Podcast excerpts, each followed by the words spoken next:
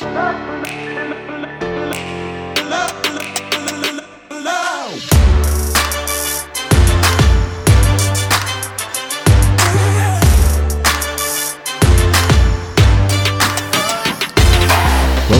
to another episode of Hitting Pay Dirt by Impact Sports. This is episode number 14. And I'm Alex Beaudry, back with you on a Wednesday afternoon, set to be released on Thursday morning. For those of you keeping track at home, no baby yet, although my wife is on full blown get this kid out of me mode, so it could be any day now, which is exciting and scary all at the same time. So I wanted to talk about a couple of ongoing items today.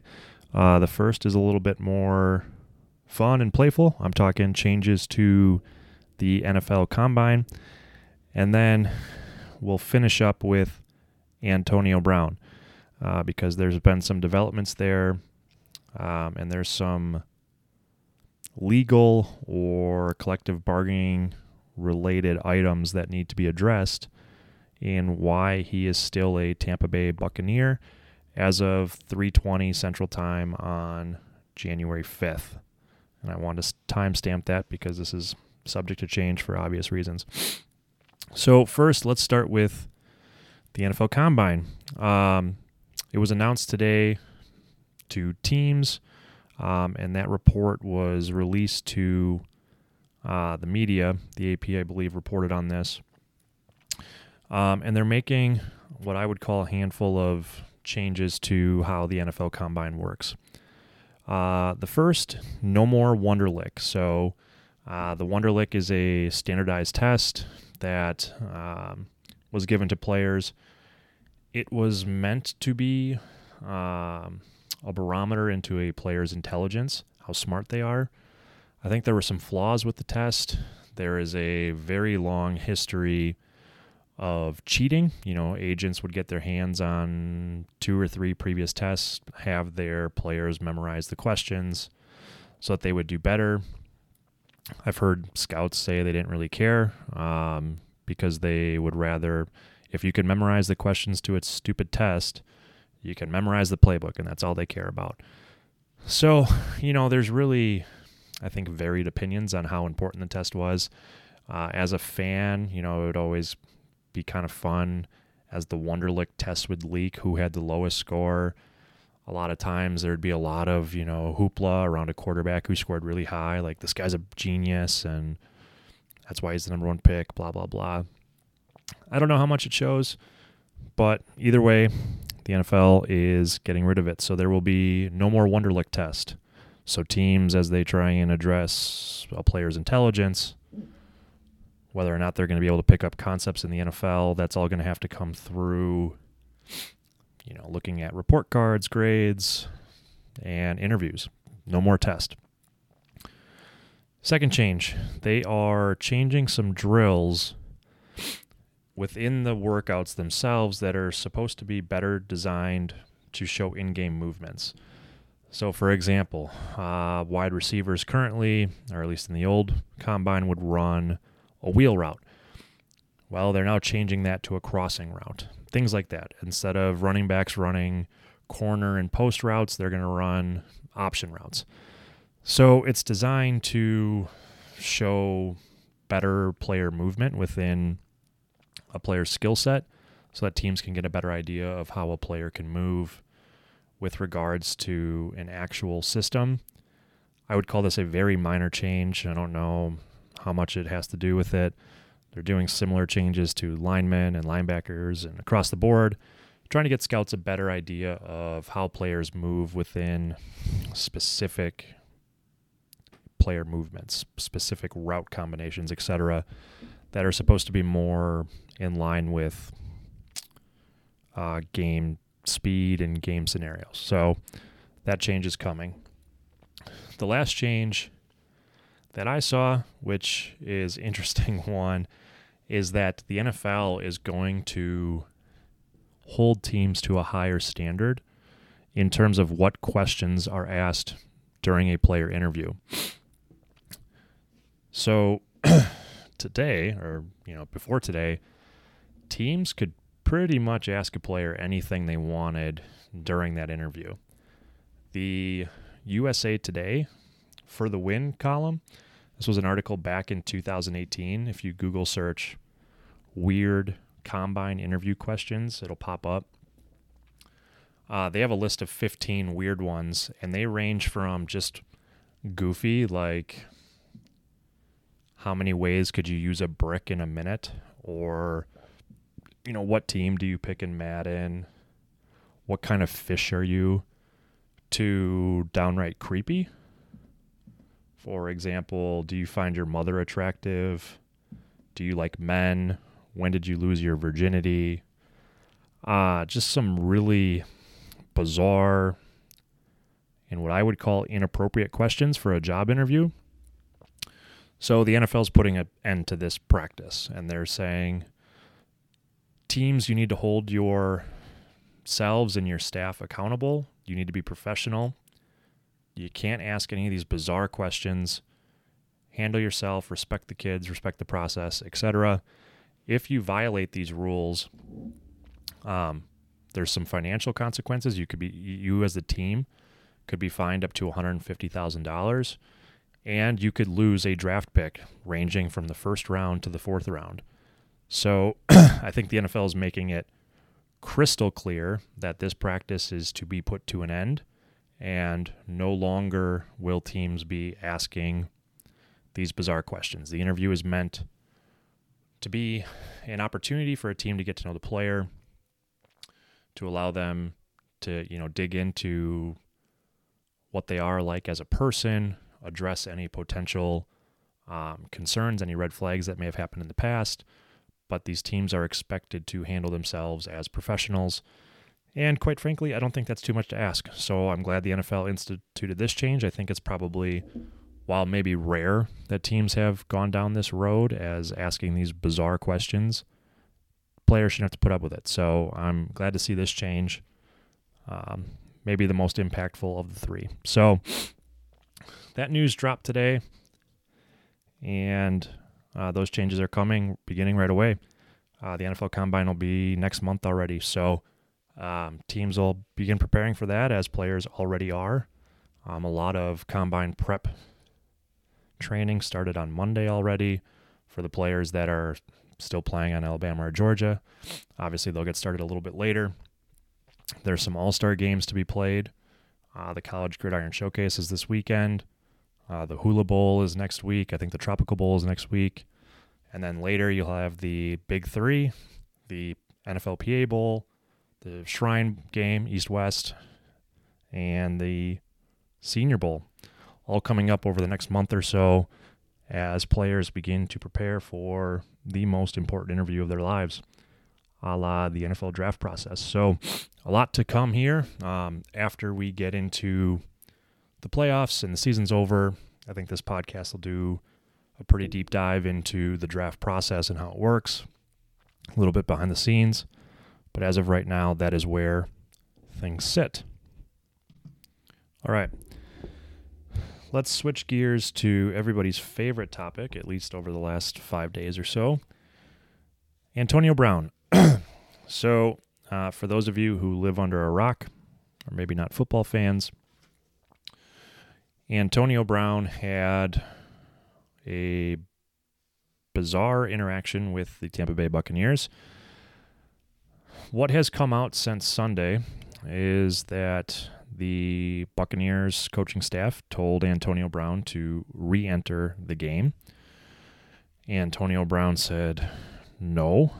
He told the team he was having ankle pain, or at least that's what he's saying. He told the team, saying, Nope, I can't. My ankle hurts. And this is the same ankle that held him out several weeks due to an injury. So he wasn't going to go back in. The coaching staff apparently said, Okay, if you're not going to go back into the game, leave the field. To which point, Antonio Brown removed his jersey, his pads, and his undershirt, and left the field shirtless and proceeded to pump up the New York Jets crowd in one of the end zones while the game was continuing on. I have to admit, one of the weirdest exits from a game in any sport that I've ever seen. After the game, coach Bruce Arians was asked about it, and he made the comment that Antonio Brown is no longer a Buccaneer, implying that the wide receiver would be cut shortly after the game. Well, it is now Wednesday afternoon. Updated time is 3:30 ish. Uh, Central Time, Wednesday, January 5th, and Antonio Brown is still a Tampa Bay Buccaneer. And a lot of people are wondering why that may be. And there are at least at least two different angles to this. And I'm going to explore one rather in-depthly and we'll touch on another briefly. So the first problem for the Buccaneers when it comes to terminating Antonio Brown is if he is truly injured, he cannot be cut. A player cannot be terminated while they are injured as long as that injury is related to football activities. So this stems first from standard language that is in every player contract. So a lot of people, I think, believe that the NFL is ruthless and if a player is injured, they can be cut. That is not true.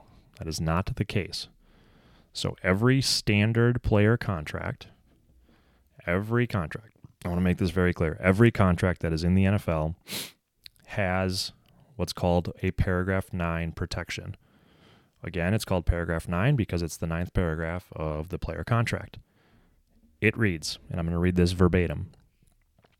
Unless this contract specifically provides otherwise, if a player is injured in the performance of his services under this contract and promptly reports such injury to the club physician or trainer, then player will receive such medical and hospital care during the term of this contract as the club physician may deem necessary, and he will continue to receive his yearly salary for so long during the season of injury only and for no subsequent period covered by this contract. Um, as long as the player is physically unable to perform the services required of him by this contract because of such injury. it then goes on to talk about what would happen um, if a player is to die as a result of that injury. So, per that language that I just rattled off, as long as Antonio Brown is injured, and as long as he reports that injury to the club medical staff, for as long as he is injured, he cannot be terminated. He cannot be cut. We'll get into in a moment what would happen if the Buccaneers did cut him but, you know, Antonio Brown's representatives and himself have said, look, my ankle hurt. It sounds like he told the coaching staff, or at least again from his point of view, he told the coaching staff that he re injured his ankle and that's why he would not return to the game. So he seems to have met the requirements under paragraph 9. He was injured in the performance of his services. He told the medical staff he would be eligible and actually required to continue his to receive his salary and remain on the roster for as long as that ankle injury is confirmed. Now, obviously, I'm assuming that since the Buccaneers coaching staff told him to return to the game, their medical staff does not believe that the extent of his injuries warranted him to remain out of the game. So, Antonio Brown this week. This is a, due to um, a report I'm reading from Yahoo, um, and they reference a report by the Tampa Bay Times that um, Antonio Brown went and saw a physician, I believe a surgeon, that would um, that concluded, excuse me, that Antonio Brown's pain is legitimate and then he's injured. So this puts the Buccaneers in a difficult spot.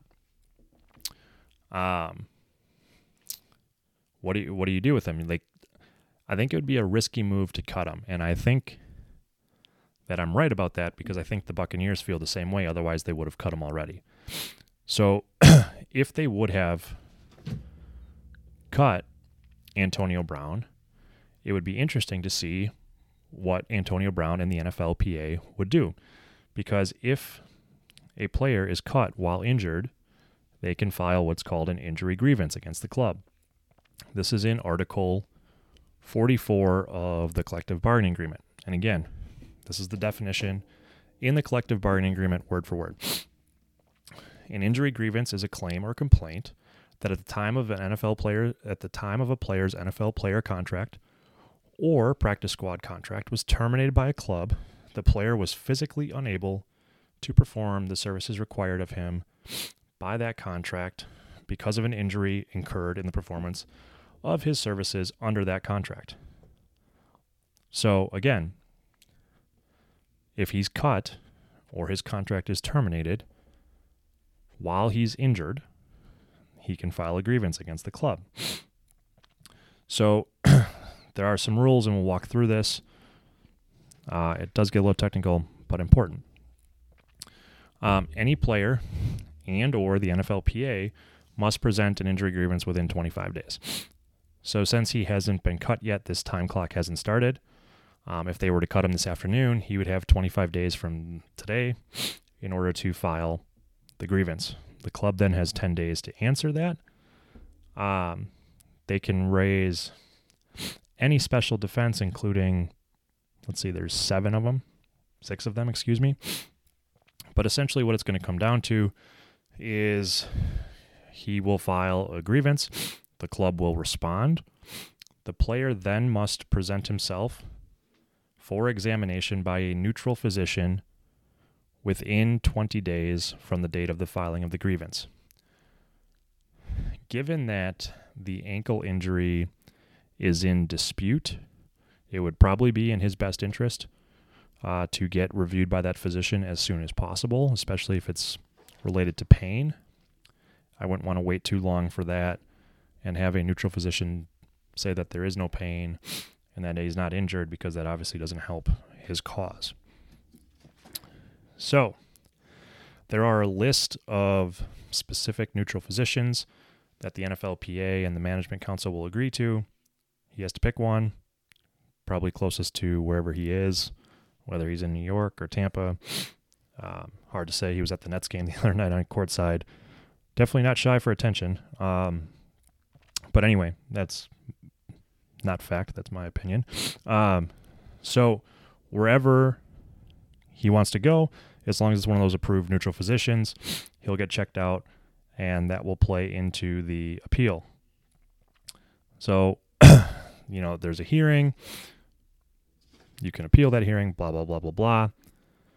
The big thing is if they find that the club violated the Article 44, payment must be made to the player within 30 days of the um, award. So if the player wins, he gets paid all of his back contract money. Um, he would get group health coverage um, and potentially any playoff money. Because essentially, what they're going to do is they're going to treat it as if he was on injured reserve. So let's say they cut Antonio Brown. They're going to assume if he were to win his appeal or his grievance here, that Antonio Brown should have been placed on injured reserve. And therefore, he's going to get the last week of his salary, week 18, coming up here and any playoff money, depending on how far the Tampa Bay Buccaneers roll through the playoffs. So he would get all of those things. So I think what we're seeing here is that he hasn't been outright terminated because Tampa Bay is a little bit worried about this grievance procedure. Again, every NFL player contract has protection under paragraph 9 and he cannot be cut while he's injured. And while it may be in dispute of whether or not he is injured, he's already found a physician to say that his injury is legitimate, the pain is real. That puts into question what Tampa Bay is eligible to do. Other options that may be available to the Buccaneers. Well, let me address one other thing before I move on. I saw some reports that um, stated the Buccaneers don't want to terminate Brown because he would be subject to waivers and potentially he could get picked up by another team. That is certainly the case and maybe a potential factor in the Buccaneers' decision. However, I do wonder, given all of the surrounding circumstances, what other teams would be willing to claim him. Although I have seen sources on Twitter, so take this with a grain of salt, that have talked to some teams and teams would be willing to bring him in. Special rules for special players, I guess. I if I'm making a playoff run, I don't know I don't know if I would want to take on that potential risk of another outburst on my team. Also, is he going to be able to get up to speed in a week or two to help you out in the playoffs? It's so late in the season. I don't think that's the driving factor here. I think it's this potential injury grievance, which is why the uh, the Buccaneers haven't made a move yet. It's why they've been working with the NFL to figure this out. Um, I don't think they want to go to down this grievance road. Quite frankly, I don't know if they'd win. So that's my guess. So the other option is the Buccaneers could just put him on injured reserve. Um, if they did that, he would be done for the season. The good news for the Buccaneers is they could just stow him away if they are worried about a competitive advantage or another team picking him up. Uh, he'd be unable to go anywhere. He'd be under contract. The bad news for the Buccaneers is they got to pay him for another week, and potentially he would earn any playoff money associated with that. That playoff money comes from the NFL, but still, you know, I doubt that the Buccaneers are thrilled about Antonio Brown continuing to collect on their contract when they were very clearly upset with him after the end of last week. So that's another option. I saw Another option that would, you know, maybe they could suspend him for conduct detrimental to the team, which, you know, given his exit style, I could see the argument for. But again, if I'm representing Antonio Brown, it's hard to penalize my client for con- conduct de- detrimental when you were willing to play him given the fact that he's injured, he told you he was injured, he's got a history of injury, and you're willing to sacrifice his health to win a football game. So who's got the worst infraction here? Is it my client who was clearly upset that you wanted to play him while he was injured? Or is it you who wanted to, you know, to use a Friday Night Lights reference, Boobie Miles him and play him while he's injured and he was risking his life and limb? Life and limb is probably a little dramatic, but, you know, risking his long term health and his future playing status, all to win a football game against the Jets. So, who's who's got the worst infraction? At least that's the argument I would make if I'm repping Antonio Brown, and it's a good one. I think. I think that an arbitrator would listen to that argument. So, you know, it's it's interesting. Mike and I talked about this this weekend. This was going to be a story all week. It's a little surprising that on Wednesday he's still around, but I think the team, after they took a deep breath and thought about it, realized that, hey, it's not as simple as just getting rid of this guy because of this whole injury thing. So, who knows what's going to happen? Um, you know, we're on Wednesday. A couple days go by. It's going to be easier just to keep him on the roster. I would guess that they would tuck him on IR so they can free up a roster spot. Last thing you want to do is pay the guy and waste a roster spot on a guy who's very clearly not with the team or anything like that. So we'll see. What would be interesting is you know, if he is on con, if he is under contract, he's not placed on IR, he's not cut. Would the Buccaneers expect him to report to team facilities? Because then at that point, if he is violating his contract, then it would open them up to potential options. You know, he's now not fulfilling the terms of his contract. He's, you know, even if he's injured, he's supposed to be, you know, rehabbing. He's supposed to be with team facilities, et cetera, et cetera, et cetera. Maybe they go that route. I don't know. I don't know if they want to deal with it. Would Brown spite him and show up? Who knows? Um, so I expect more fireworks over the course of the week. Super interesting story. Can't imagine that I saw this coming, especially with the Tom Brady led team. But anything's possible, and very clearly the two sides have a difference had a difference of opinion on Sunday, and that's come to fruition. So craziness. 2021 or 2022, excuse me, starting off with a bang, and it's starting off on an interesting note.